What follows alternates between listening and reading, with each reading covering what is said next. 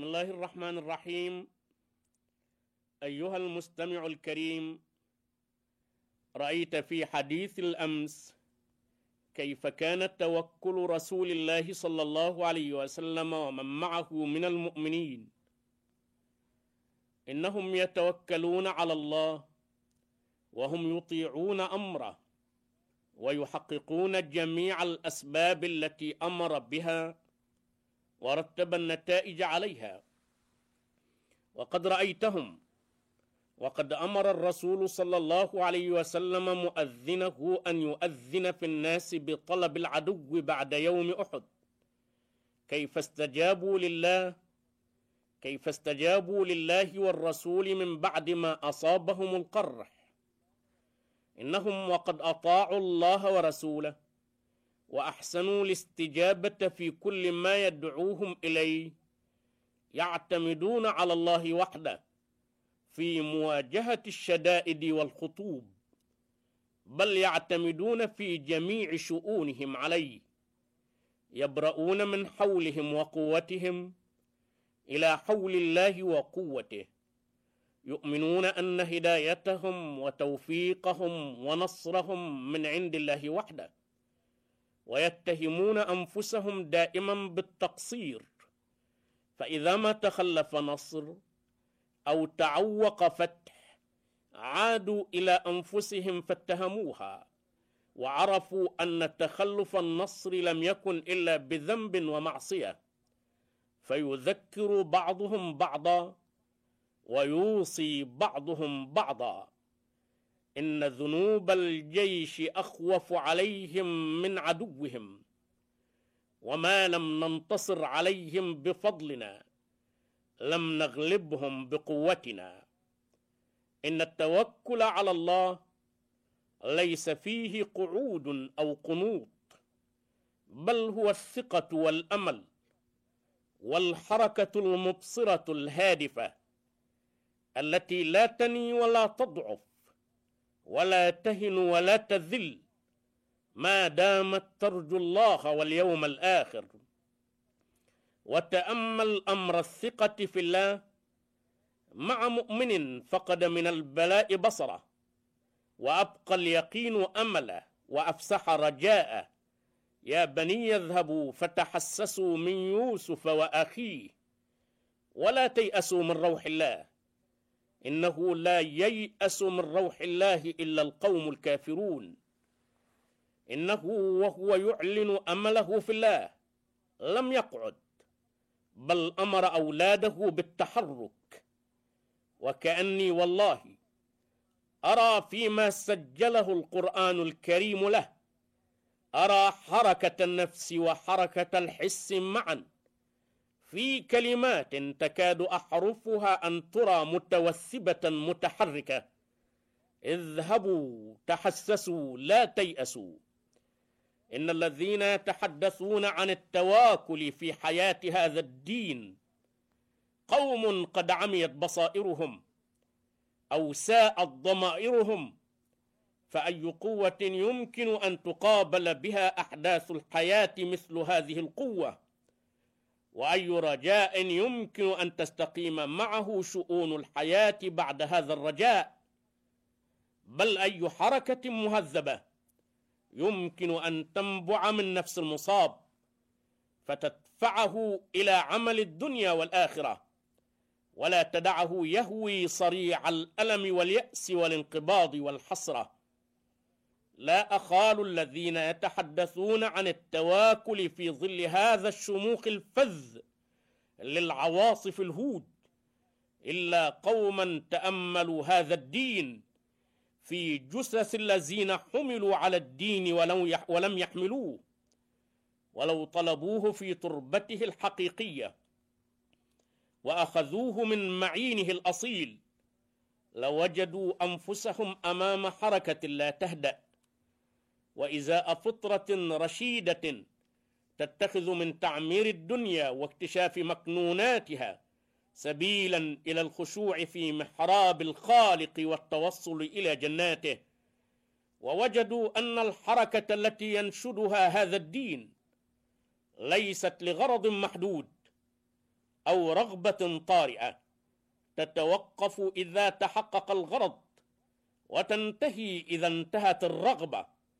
بل هي حركة موصولة باتصال الخلق متصلة بدار الحق. وقل اعملوا فسيرى الله عملكم ورسوله والمؤمنون.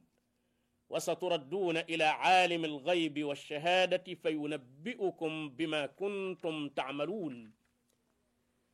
وفي الحديث الذي رواه الترمذي عن عمر رضي الله عنه قال سمعت رسول الله صلى الله عليه وسلم يقول لو أنكم توكلتم على الله حق توكله لرزقكم كما يرزق الطير. تغدو خماصا وتروح بطانا في هذا الحديث نلمس حركة السعي والعمل عند الطير الذي رزق. تغدو وتروح وعندما يعجز الطير عن السعي قد ترى الرحمة الإلهية وهي تلهم أمة الطير أن يقوم بعض أفرادها بعنايته ورعايته والقيام على خدمته حتى يعود معافا أو يلقى أجله. قال البيهقي في شعب الإيمان ليس في هذا الحديث دلالة على القعود عن الكسب بل فيه ما يدل على طلب الرزق لأن الطير إذا غدت فإنها تغدو لطلب الرزق وإنما أراد والله أعلم لو توكلوا على الله تعالى في ذهابهم ومجيئهم وتصرفهم ورأوا أن الخير بيده ومن عنده لم ينصرفوا إلا سالمين غانمين. كالطير تغدو خماصا وتعود بطانا لكنهم يعتمدون على قوتهم وجلدهم ويغشون ويكذبون ولا ينصحون وهذا خلاف التوكل.